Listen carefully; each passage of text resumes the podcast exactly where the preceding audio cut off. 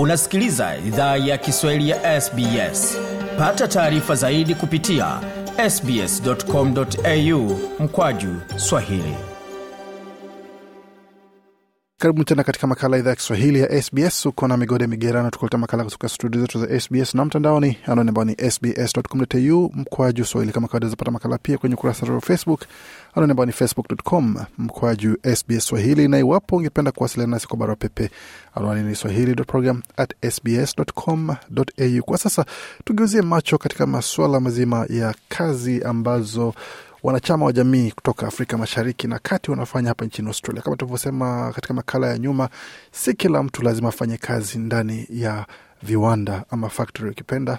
Kuna kazi nyingi ambazo watu wanaweza kufanya, na vijana wengi wamekuja hapa, wamefanya masomo, wamehitimu na wanafanya kazi katika ofisi mbalimbali mbali. Na mmoja wao ni msanii anajulikana kama Michael Jackson wa Victoria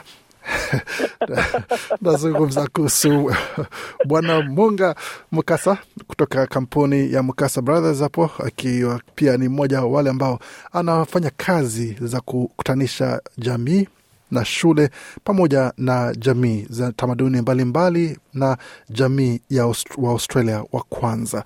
Bwana Munga, hujambo? Ah, si jambo sana. Asante sana, asante sana, na nafurahi sana kusikia sauti yako na kuzungumza na wewe. Karibu kabisa, karibu kabisa. Imekuwa muda mrefu, tueleze katika muda ambao hatujazungumza, hali imekuwaje ya maisha na unaendeleaje?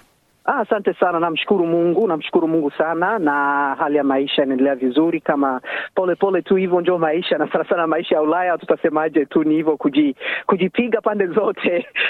Lakini cha muhimu tu maisha yote iko sawa, ni kazi tu na ku, na kutumikia masomo mbalimbali na vijana, so kwa hiyo kwa hiyo nafasi namshukuru Mungu kabisa. Vizuri kabisa. Tukianzia kwa upande wa kazi ambayo anafanya kati ya shule na jamii na mm. wanafunzi, kazi hiyo mm -hmm. inaendeleaje na ni vipi, inakuwaje kuweza kukutanisha pande hizo mbili ama tatu? Maana inakuwa kunakuwa na changamoto kidogo kati ya shule, kati ya wanafunzi na kati ya jamii. Kwanza namshukuru Mungu kunipashia kazi hiyo, na sana sana nashukuru hata kama kwa ajili ya kwa sasa niko natumikia katika um, Department of Education hapa um, Victoria, na hiyo Department of Education niko hapa kusaidia kama nawekeza community liaison officer kama vile ulivyonitambulisha na hiyo inakuwa ni kutumikia kusaidia wa, wa vijana, kusaidia jamii na kusaidia walimu nao, na na, na tena kuangalia gisi tunaweza ku, ku, ku, ku connect au hiyo watu wa nje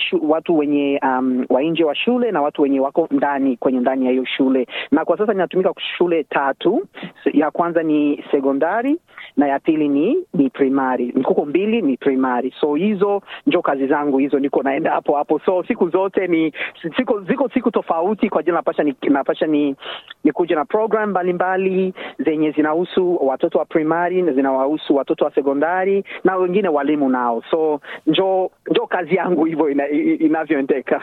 E, na changamoto inakuwa ni gani ya kuweza kuhakikisha kwamba kila pande inakuwa na huduma ambayo ama mm. ina, inapata kile ambacho inahitaji?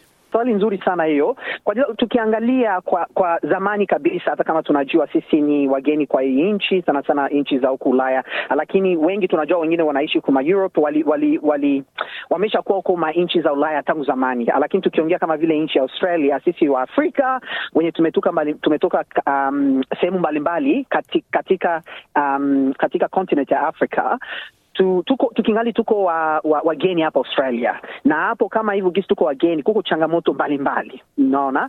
Na hizo changa, yeah, changamoto tukisema kama vile kwa mfano hiyo kama vile ubaguzi, cha kwanza ubaguzi wa rangi um, hiyo inaweza kuwa hiyo ndio iko ni kitu kubwa sana chenye tunaona. Na hiyo na, na, na hiyo kweli ubunge wa Victoria hapa Victoria kweli ilisema kweli, hiyo ni kweli, kusikia ma, ma, malalamiko kutoka wa, watoto wa Afrika ndani ya shule, malalamiko kutoka familia ndani wenye wenye, wenye wana watoto wao humo ndani za shuleni na, na, na, na zingine hata kama wa, wa community leaders nao wamelalamika kuhusu ma, ma, changamoto kama hiyo. So na ingine kusema kwa mfano kama vile um, kuangalia ingine changamoto kama vile tunaweza kusema familia yenyewe na watoto wao ndani ya shule, hawajui vyenye vinaendekea ndani ya shule, hawajui watoto wao gisi wanaendelea ndani ya shule au familia haijui support gani yenye inaweza kuhitaji kuto, kutokea mwa hizo kutokea mwa hizo shuleni Uh, so kuko vitu kuko vitu mbalimbali, changamoto mbalimbali mbali, na vingine watoto nao wanajisikia kama vile hawawezi kuongea na wazazi wao